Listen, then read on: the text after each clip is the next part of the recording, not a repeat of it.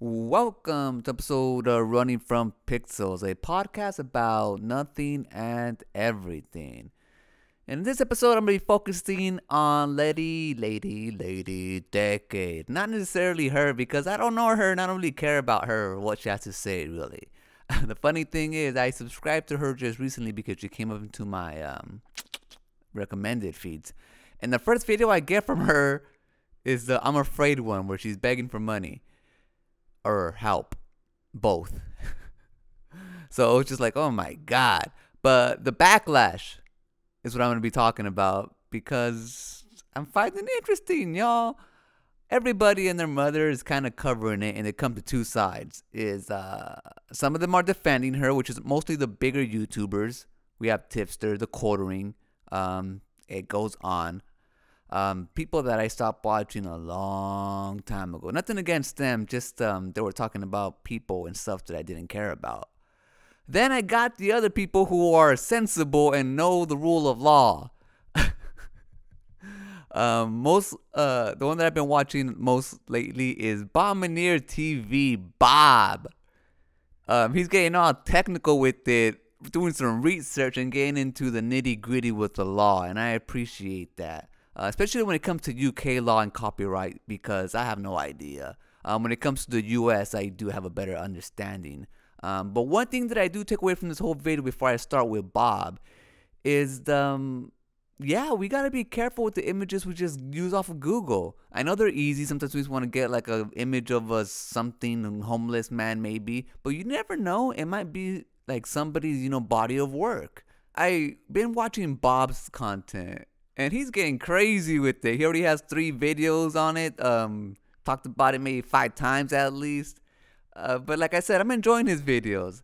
He's talking mostly about the law, doing his research, and actually quite fun. But of course it isn't without controversy. I see him on Twitter getting all crazy with Tipster. What's going on, y'all? Now, Bob released some private messages between him and Tipster. Or not private messages, DM messages. Those can be private if you choose to, but necessarily are not. They're just direct messages. I guess you name them different and they're something different. I don't know. Messages that get sent to me, I usually keep them private no matter what. That being said, it seems like Tipster reached out cordially and just said, I'm going to be reacting to your video. And if you want to come on later on so that you can discuss and debate me about it. And Bob seemed very excited in those responses. He's like, yeah, I'm going to be technically savvy. I know what I'm doing now. I have all this research. And then it just stopped. Like there was no follow-up, I guess. Or maybe Bob, I'm not sure if he has more information, but it pretty much he was just blocked after that, and that's how the story goes. But it's funny just seeing how like all this stuff is just brouhahaing between creators, all because one lady cried about stealing someone's picture.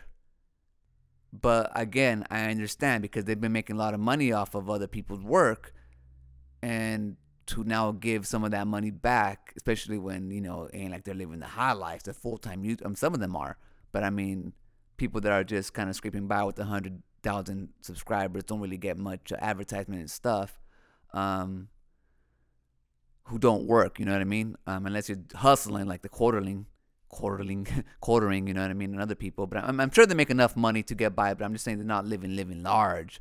They're not going to, how are they going to pay back all this money to all these creative people? They already use their stuff. If somebody like this, I don't know his name, I'm really not interested too much. But if people like him are going into YouTubers, big YouTubers, videos, backlogs, and saying, hey, this picture's mine. I took this blah, blah, blah. You owe me this much money for licensing.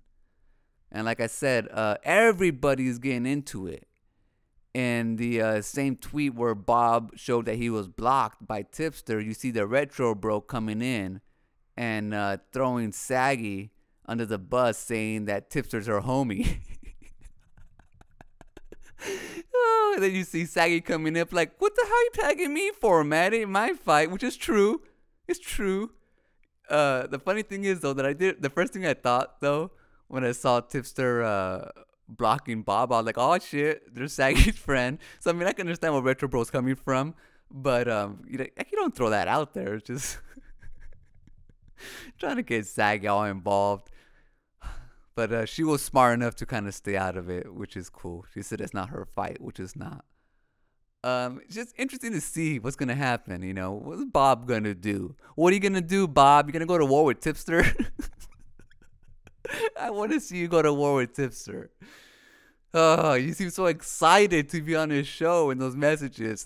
And just for him to pull the rug under from under you and not give you a reason, just block you.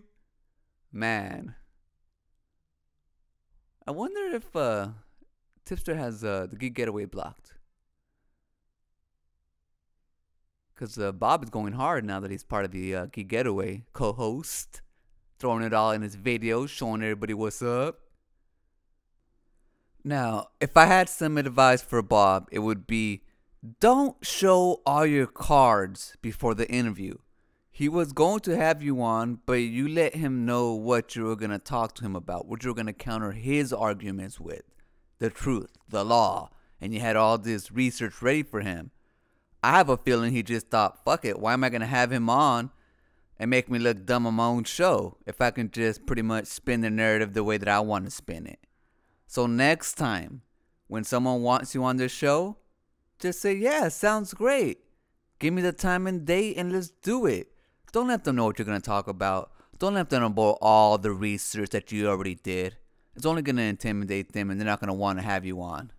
Unless it's something like where they want to get your expertise from, which this is obviously not the case.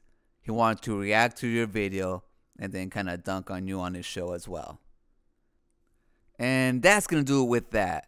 I come to the realization that this podcast about nothing and everything is most likely for my subscribers, and not necessarily just my subscribers, but those who want to get to know me better and who actually want to be part of the community and not just somebody who subscribes to watch a video once in a while, although I do appreciate you as well. So with this podcast, the whole aim of it was to get to know me better. So you guys get to know me better and just everything that goes on in my normal day, not necessarily just like stuff that I want to wow you with or anything. It's just like a recap of my life, what I've been doing this week, or I don't know, I guess it's been a month. Last time I talked to you about a video about my boss quitting, and so it's been about 5 days since about a week now since he's been gone, and I got a raise. They said it was because inflation or what, and to help me through this. I know I got a raise because it was like a mid-year raise, and I'm sure it's because they know it's going to get tough in these couple of months, and they want to make sure that I don't quit. And there's also, I'm expecting one at the end of the year, so we'll see what it goes. I got a 7% raise or something. I don't know where my paper's in the car somewhere. Yeah, I got raised, so that's good. My job's fine right now. I know a long time ago I had a big old rant about not wanting to go to work, but right now it's like I said, I'm cruising.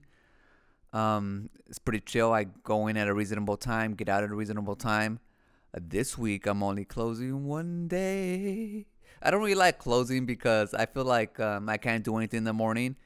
Because I have to go to work later on. So it's like it kind of just ruins my day. Not that work ruins my day, but just that time off. So I'd rather just get work done right when I wake up.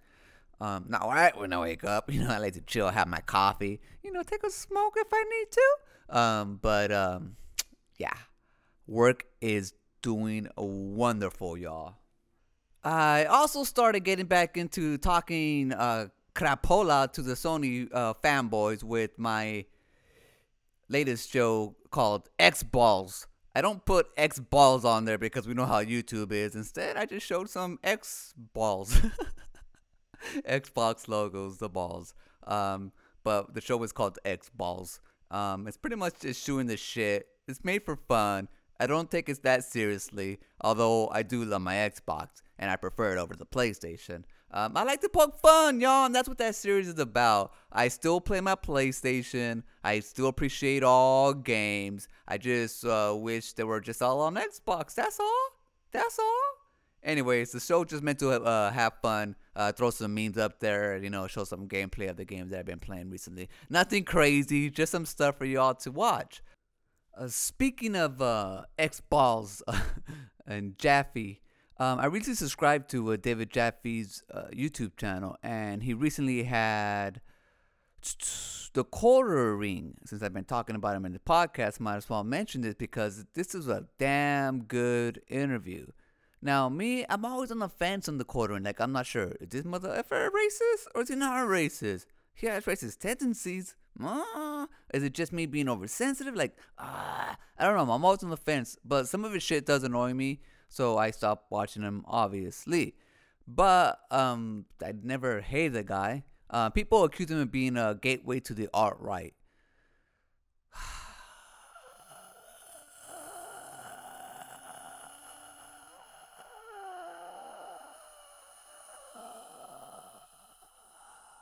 Everything's a gateway into everything. So, I pay no attention to that. I just kind of, you know, just take in what he puts out. And sometimes he has bad takes, obviously. But sometimes he seems kind of reasonable. But so, like I said, I'm always on the fence with this guy. But this interview he had with David Jaffe was quite good and interesting. It came out quite good. But it was a different kind of interview because they also had call-ins as well. And I'm not sure if Jeremy was prepared for the call-ins, but Rich called in. At first, I did not know who it was because it did not sound like Rich. Usually, Rich has this big old deep-sounding voice, probably his mic. But the way he came across over the phone or however he called in through Discord, it sounded much like me. Ha! All right, here we go. The one and only, my good buddy, ReviewTech. Rich, you were on with your good friend, The Quartering. What's up?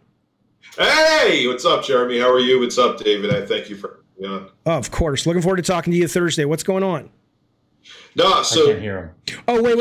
Wait, he can't hear you. Let me fix it. Hang on. Okay. Why would you not be able to hear him? Are you guys? I got him now. I got him now. Yep, all right. Yep. Go, Rich. Okay. Jeremy, for a guy who says he's very anti-cancel culture, you're a pretty cancel-happy guy.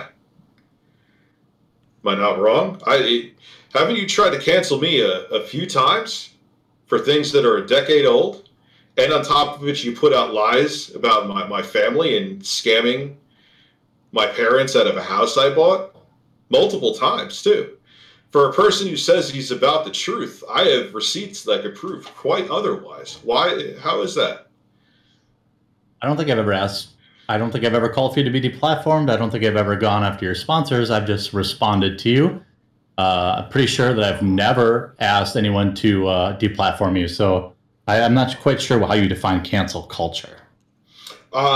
Cancel culture is where you actually worked with a former stalker of mine to put out misinformation about me. I know that's how you got those old Facebook posts.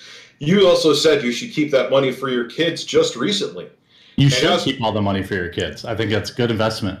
Yeah. Oh, you do think that that's a good investment. Yeah. So you put it out there. Your like kids are a great investment. But I guess Rich got his chance to confront Jeremy, and it went as well as anybody would have thought it would go. Nothing was resolved, and it just stayed at that. But the podcast, I mean, everybody was just calling in and giving Jeremy shit for the most part, and he just, you know, kind of took it with stride and tried to explain himself the best way he could. And I don't know, it was just a good podcast and a good video to watch. It's a lot of people need things to see on the internet. If you got time, I think it's a pretty good interview. They went over trans rights. They went over, I'm not sure what you call it, when you do the procedures to change your sex. I guess, I didn't know, but David Jaffe has a trans child. So it's very dear, a subject that's near and dear to his heart, obviously. But he explains the process that he is going through with his child. And the process that he already went through. But It's a very interesting, and like to talk to the Quartering about that, Jeremy.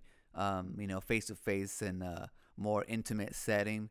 I don't know. It just it's interesting to see. And that's all I'm saying. It was probably the video that I recommend this week, even though I do like a lot of Bob's videos and everybody. We'll see what they're doing.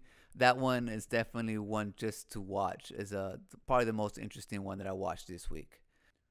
Now, that's going to do it for this episode. Remember, when shit is the fan, run.